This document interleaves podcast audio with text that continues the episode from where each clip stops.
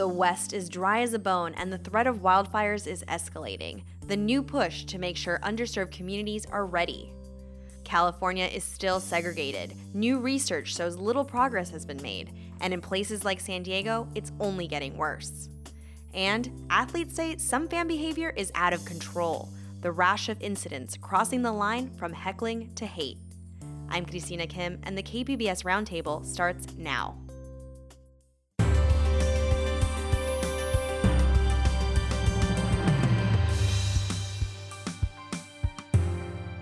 KPBS On Demand is supported by Under the Sun Foundation, presenting the Candlewood Arts Festival in Borrego Springs, featuring temporary public art projects that engage community and place. March 23rd. More at candlewoodartsfestival.org. Welcome to our discussion of the week's top stories. I'm Christina Kim. Joining me on this remote edition of the KPBS Roundtable are CBS 8 reporter Abby Alford, LA Times writer Haley Smith, and columnist Charles Clark from the San Diego Union Tribune. Some of the hottest temperatures on record were felt in the West this week, reminding us of our changing climate and the ever present risk for wildfires. That was the topic of discussion during a special meeting at the White House between President Joe Biden and Western governors, including California's Gavin Newsom. You know, California and some other places, the drought conditions are twice that's what they, what they were last year. And here on the ground in San Diego, work is already happening to get underserved communities ready to act. Our first guest, reporter Abby Alford for CBS 8, has more on these efforts. Hello, Abby. Hi. All right, so Governor Newsom has allocated $50 million across the state to make sure that underserved communities, so Black Americans, Latinos, and people living with disabilities, among others, are ready to face the state's fire season. Why is focusing on these groups such a priority this time around? I think because, you know, what firefighters and what officials have said on this entire year is that um, coming off of last year, that this could be one of the worst wildfire seasons on record in California. And you kind of have to wonder, you know, I thought we've already hit the worst of the worst. So it's definitely scary, I think, for all communities across um, California, but especially those who may not have the access to the resources or readily access to the resources like others may. Yeah, is this something we've seen in the past in previous years? And do we think the pandemic, which disproportionately impacted communities of color, has widened the gap even more and made some communities even more vulnerable to wildfires? Well, they did see, yes, during the pandemic on that level that there was a disproportionate toll on our California Blacks, Latinos, seniors, as well as Native Americans, um, people with disabilities, um, Asian Pacific Islanders, and those living with health conditions um, during the pandemic. And they still think that even in the pandemic, where there was that disproportionate toll on them, it carries over to wildfire preparedness, which also would be disaster preparedness as well. Got it. So I know this week you spoke with the co-chair of Listos California. What is Listos California and what's its mission? What's it doing here on the ground for us? Well, listos means ready in Spanish. And this was formed, I think, during the pandemic or in 2019, but I think it got off the ground um, last year during the pandemic. It's kind of an arm of the California Office of Emergency Services. And so, what it its goal is is to reach underserved communities, and it's not just Latino communities, but um, those that are underserved in across um, California. And what they'd want to do is educate our diverse and vulnerable communities about wildfire preparedness and other types of disasters. So I know as part of their work, Listos California recently studied what obstacles exist that make outreach towards certain underserved communities really difficult. What did they learn and what strategies have they adopted based on this study? I think the biggest takeaway is that it's not a one size fits all. And even with your sub communities that we're talking about, whether it be Black Californians, Latinos, um, Native Americans, within those groups, you also have your generational gap. So maybe a 20 year old wants a TikTok video, but a senior needs more the door to door and someone to walk them through what it is exactly that they need to be prepared. And I think, you know, I one of the biggest takeaways from it is that they had said that the underserved communities, those that they talked to, say that they do want help and they know that they need help and they need to have a plan. They just don't know how and they don't have the access to it. Sometimes they can't afford it. Uh, you know, when we're talking about, oh, just click online and, and go to our website and you can get this information. Well, some people don't even have internet or have the broad broadband to do it. Some may have the money, to, like our seniors may have the money to get broadband or may have the money to have a computer, but they don't really know how to use it. And so I think it really depends on what groups you're trying to reach out and what their needs are. But most of the time, it's really using neighbor to neighbor and grassroots efforts and kind of getting boots on the ground to meet these people and having one-on-one conversations with them in person or on the phone. I'm just curious. I mean, what does that one one-on-one conversation look like? How does Listos get get into the community? Is it just really people knocking on doors? How does one start to create that network of awareness and trust? Well, they have several different types of volunteers. Listos has social bridge volunteers, and that's where they do make these phone calls.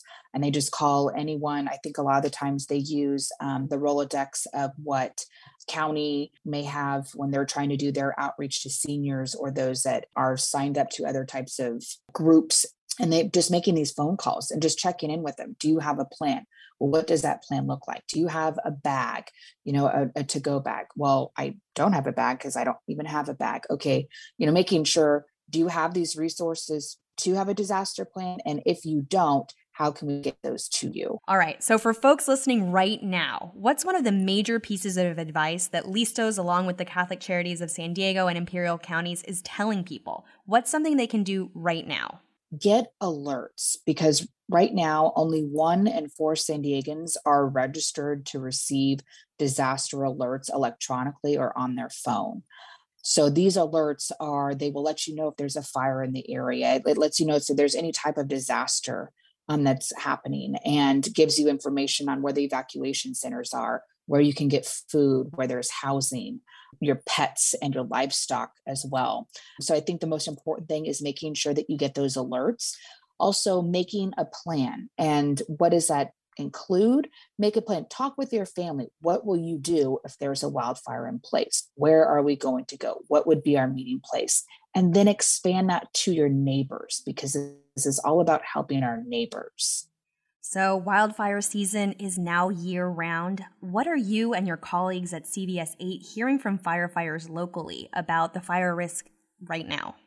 That this is going to be the worst in California. And, you know, it's hot right now, but remember in San Diego, we really don't get those wildfires until late in the fall. Sometimes we see them even in December, um, in January. It's really those Santa Ana winds that kind of really get us. So, while we may not see them now, or we have these little spot fires here and there, you know they they could you know blow up like like we saw 10 years ago but fortunately what the wildfires that we've seen in the past few years while they have been devastating um, they have been able to be contained and i think you know we just need to always keep this top of mind that we're never out of the clear in california and especially in san diego I've been speaking with Abby Alford, a reporter for CBS 8 here in San Diego. Thank you so much for your reporting, Abby.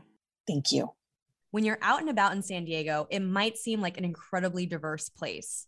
But what do you see when you go back home into your neighborhood? Do you see the same mix of races and ethnicities? Chances are the answer is no. San Diego is among one of the metro areas where residential segregation has worsened over the past generation. And new research from UC Berkeley lays it all out. Haley Smith wrote about this for the LA Times, and she's here to talk about those findings with us. Welcome to Roundtable, Haley. Hi, thanks so much for having me.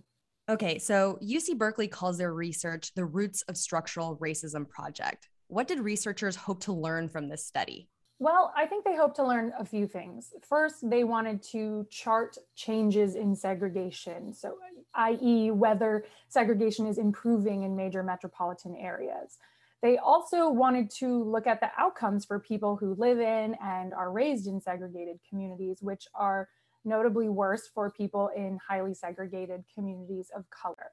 And I believe that they called the project the roots of structural racism because, as the study's author said to me, residential racial segregation is really the undercurrent of so many expressions of structural racism in the country, from health disparities to over policing you write that more than 80% of metro areas across the US, so those are cities with at least 200,000 people, they grew more segregated over the last 30 years. Where do California's metro areas fit in there? So, California did not do great overall. I, I believe that they measured uh, 17 metro areas in the state, and 14 of them got worse in terms of racial segregation. Only three areas measured any improvement, but there's a big caveat there, which is that LA was one of the areas that saw improvement, but it was like 0.01 diversion on the study's index, which is negligible. So essentially, LA saw no change in uh, residential racial segregation since 1990. In terms of San Diego, San Diego was one of the areas that actually saw its segregation um, numbers get worse in the last 30 years. However, in terms of overall rankings, LA is the sixth most segregated metro area in the study, and San Diego is number 38. So you've got us a little bit there. You've already alluded to this, but the project goes well beyond race and where people live. It also found a correlation to personal outcomes like life expectancy, earning power, and home values. Is there anything that really stands out to you from the research? Um, yeah, uh, you know, again, I think that people who live in and are from some of these communities probably wouldn't be shocked by some of the findings, but it does stand out and it is striking to see it quantified so clearly. So, as you mentioned, um, life outcomes, which include things like income, education, home ownership, even life expectancy, are worse for people who live in highly segregated neighborhoods of color. And I actually pulled some specific numbers here. I'm going to read them because I did not memorize them, sorry. But mm-hmm. um, Black children raised in integrated neighborhoods earn nearly $1,000 more per year as adults than those raised in highly segregated communities of color, and $4,000 more per year when they're raised in white neighborhoods. And the numbers are really similar for Latino children who earn $844 more per year as adults when they're raised in integrated neighborhoods and 5,000 more when they're raised in white neighborhoods. And pretty much the best life outcomes in all categories remained in highly segregated white areas. So you wrote about this in your piece, but a lot of this goes back to redlining, which was a practice that really denied home ownership and other financial services to people based on their race. And it goes back to the 20s you said that that's really foundational for the inequities that we see today. So, how did redlining and kind of all of that history make it hard for true integration to take root? Mm-hmm. And I think this is a really important part of this, you know, this story. So, first, I want to acknowledge that very much of Los Angeles and, and California was founded um, on native land. But in terms of the the sort of divisions and what we're looking at for this study, are very 20th century and 21st century developments in terms of how the cities have been laid out. And so this practice of redlining, it began as a sort of informal practice of prohibiting certain people from buying homes or living in certain neighborhoods, but it was actually codified in the 1930s by the Homeowners Loan Corporation and the um, Federal Housing Administration. So you can actually, you know, go on Google and look at some of these old redlining maps, which clearly outline which neighborhoods are meant for certain people. They're labeled with things like desirable or declining. And the reason that that is so important is because those early sort of redline segregations sort of created a vicious cycle where the people who were sort of relegated to the less attractive parts of the city became associated with those parts of the city. And then as the years went on, those neighborhoods were kind of consistently disenfranchised. So you see things like food deserts developing or um, a lack of infrastructure or even freeways, you know, being placed right through the neighborhood, which creates more pollution and sort of keeps them under uh, undesirable and sort of continues that cycle.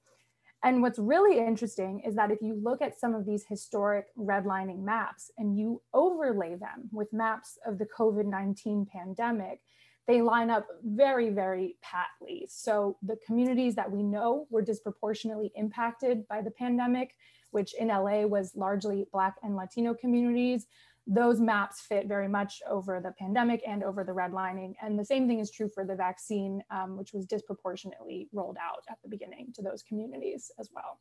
The LA Times, KPBS, so many of us are reporting on the current housing crisis, the high cost of living in California, and gentrification that's happening in a lot of neighborhoods. How does this all kind of connect, especially when we're looking at integration? How might these kind of practices actually lead to more segregation now? Yeah, you know, I had the same question because I think that when you think of gentrification, you often think like, great, people are are mingling and look at that, you know, white people are at grocery stores and restaurants with Asian people or Latino people or people in other communities that they might not necessarily have been um, integrated with. But ultimately, what ends up happening is that those gentrified neighborhoods become more and more gentrified by white people, but also wealthy people. And I should mention that, you know, a lot of other um, segregation studies have also found similarities in, in terms of income segregation. So I'll say white or wealthy people end up pushing those communities um, further and further out. And what happens is these neighborhoods down the line get re-segregated. I mean, I'm just going to ask this because I'm curious to see mm-hmm. what what you think. But it's just like, so then how do we integrate? If integration often looks like gentrification, is mm-hmm. there a formula or a process where we can have more integrated communities in which no one is being displaced? I think there probably is. I think that like a lot of the barriers to entry to entry for a lot of these neighborhoods need to be addressed. So even things like more housing density in some of these neighborhoods or allowing more low income units to be built in some of these tonier neighborhoods could go a long way for that. Unfortunately, what we see a lot of times is a lot of resistance to those things. So I think it's an uphill battle. I don't think it's impossible, but um, yeah, you're right. It has been hard to cross those lines in the past. A lot of implications there and a lot to mm-hmm. keep on looking at. I've been speaking with Haley Smith, reporter for the LA Times. Thank you so much, Haley. Sure. Thanks so much for having me. KPBS On Demand is supported by Under the Sun Foundation, presenting the Candlewood Arts Festival in Borrego Springs, featuring temporary public art projects that engage community and place. March 23rd. More at candlewoodartsfestival.org. Whether it's tortillas being thrown at Latino players in Coronado, racism on the soccer pitch in Portland, or abusive heckling towards a Padres outfielder in Cincinnati, there's no shortage of toxic fan behavior right now in sports. When does it cross the line and why is this happening? Charles Clark, a columnist for the San Diego Union Tribune, recently wrote about this and how the NBA has been dealing with it. So let's dive into it. Hello, Charles. Hi, Christina. Thanks for having me. Thanks for being here. So, your recent column had the headline When Fandom Goes Too Far, We Forget Athletes Are People First. What motivated you to write this? Yeah, so for, for me, really what sparked it was kind of a rash of incidents that happened at NBA games. Uh, we had a string of really, it was somewhere between three or five of them in the same kind of three day period. And basketball is kind of the sport that I follow the most closely. It's the one that I grew up playing and going to games with my mom. Uh, so this was definitely an issue that hit close to home. Um, and it's a problem that certainly has existed in that sport for many, many years now. So, speaking of the NBA, you cheered your Phoenix Suns in their series clinching win. There was a nasty incident on the court between Patrick Beverley and Chris Paul. But how about how about the fans? Did you see themselves behaving from what you saw? Yeah, so f- fortunately for the most part, it seemed like uh, the most hostility was kept, you know, on the court. Uh, I-, I, think for the most part, Clippers fans were pretty jovial um, and, and, pretty, I think, just decent. Uh, you know, there was your regular booing and things like that. Uh, but nothing to me that seemed to to cross the line, but nothing that seemed to spill out in, in kind of the hostilities that we've kind of been seeing of late. Yeah, it kind of seems like we're in a moment. There's always been, to, to your point, an element of kind of bad fan behavior in sports. But right now, it seems to be coinciding with the reopening of society. So, like, in, as arenas and stadiums start to fill up, do you think there's a coincidence here or do you think there's an overlap? Is there something going on with what we've collectively experienced in the same way of what we're seeing you know in airplanes and in different kind of community settings where we're all together again? Yeah you know i think there's definitely a mix of both right? I think people have been been inside for extended periods of time right? If you go out to a, a sporting event it's for many people the first time they're in large groups of people.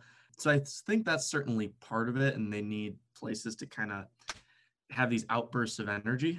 At the same time, I, I think another component of this, honestly, is just how athletes have changed a bit and also just how we look at these things. I do think that, you know, the last year we have seen, you know, a, a bit of a reckoning when it comes to racial justice. And I do think that is certainly part of this conversation as well. Yeah, that's actually where I wanted to take it next. I think when we're talking about these kind of bad fan behavior, a lot of it does end up, to your point about race. I mean, we just saw this locally, right? The glaring incident where a tortilla or tortillas were thrown at a boys' high school team. And this was between Coronado High and Orange Glen, a predominantly Latino school. The CIF recently just addressed the incident by vacating the Coronado High's title as well as other sanctions. You know, when we're talking about bad fan behavior, because supposedly this was, you know, brought by a fan, not by the school members themselves, you know, is this an appropriate response? And and how do we who are watching this start to understand, you know, where punishments or how to actually address this? Yeah, you know, I think those are both really good questions. Um, I, I, think for me, I thought the punishment was appropriate in that while it didn't sound like the players brought the tortillas to the game, my understanding is there were some who were throwing them, which to me, that on its face, look, I know there's, you know, they tried to dress it up as, oh, that was a way of celebrating. I played basketball for 16 years. I can't say that was ever something I saw. Um, maybe it's a regional thing, but either way, you know, a little bit of common sense goes a long way and it should have been pretty clear that that was not appropriate, uh, even without the racial connotations of the event itself.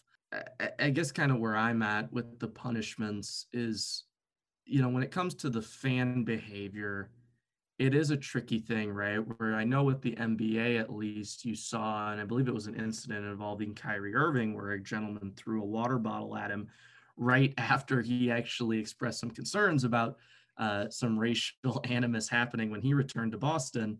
Um, I believe that Boston PD was actually arrested that guy and they are looking to charge him with a crime. Uh, you know, that's a pretty extreme response, I think, to a lot of people, but I do think that's the only way that you dissuade behavior like this. I think NBA stadiums uh, and other professional venues permanently banning fans from attending events if they act out in these ways is also appropriate. Although I think that's certainly a lot trickier to enforce. You kind of alluded to this earlier, and I just want to ask you you said that athletes themselves are changing, right? So, what do you mean by that? Is there kind of a new expectation? Is there kind of a new code of ethics between fans and athletes that is kind of developing that we're beginning to understand now? Yeah, I, I think it's just more and maybe it's just because right you don't necessarily have the same gatekeepers that these guys when something happens they can just go and publicize you know their feelings themselves right? They can go on twitter or whatever and they don't have to go through an intermediary to express their frustrations with something happening. I think that's a big part of it. And at the same time it also seems like athletes are a bit more open talking about it. You know not to fixate too much on the nba but i, I do think it's a really good microcosm of this and that there you have a sport where the fans from a pure proximity perspective are a lot closer to the players.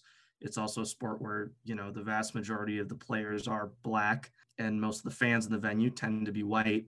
Uh, so i think it's a bit more striking. Um, i think also probably the way that games are you know frankly filmed from an entertainment perspective adds to that that there's certainly more cameras now in venues than there ever were before in documenting these kind of events. And along with that, right, there are the fans themselves, right? Everyone's got a camera. So I think there's a lot of factors, uh, but definitely a part of it seems to be that athletes have kind of reached a breaking point where they're like, look, you know, we're all for, you know, good natured booing or heckling. Um, but there is a line. Right. I mean, we're seeing that here going outside of the NBA into baseball here with the Padres. The outfielder, Tommy Pham, he's spoken pretty openly about what happened in Cincinnati, where he said fans were really heckling him to a point that just seemed to cross the line. He said it also happened recently at San Diego at Petco Park. So going back to what you're talking about, I mean, what what do you where do you think that line is? It's kind of funny that we have this conversation because I there's part of me that wants to say it seems like it would be common sense, right? If you use, say, a racial slur or epithet, uh, I would think common sense tells you that's you know crossing line. If you say something about someone's uh, significant other, I would hope you know that crosses the line, or really just anything that is a a truly personal cut. Now, if it's you know good-natured booing, right, or you know good-natured jokes, you know, I think we all kind of know when we hear it. Um, and I think the athletes do too, right? There's a reason that you don't hear them kind of going off about someone just booing them or, you know, someone say making up a chant, like chanting about how they're balding or something. Like a lot of these guys, they have a sense of humor. It's just when you get real personal and go after people's family or something about their identity, I, I think that's where you really open up the issue here.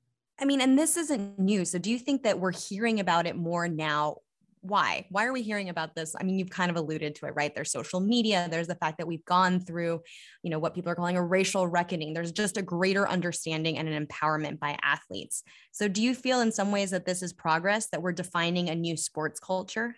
I hope so.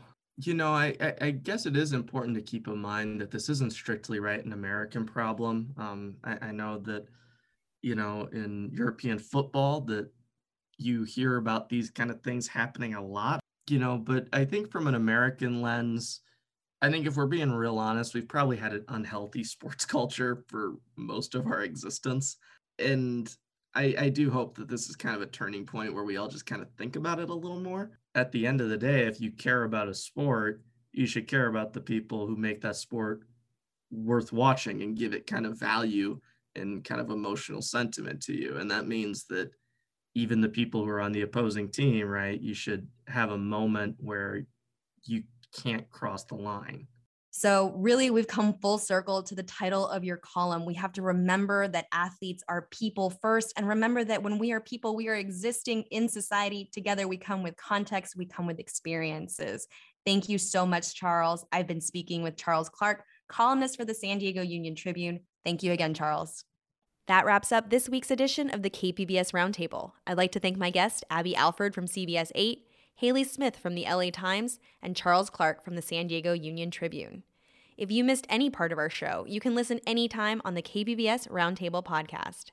I'm Christina Kim. Thanks for listening and join us next week on the Roundtable. KPBS On Demand is supported by Under the Sun Foundation presenting the Candlewood Arts Festival in Borrego Springs, featuring temporary public art projects that engage community and place. March 23rd. More at candlewoodartsfestival.org.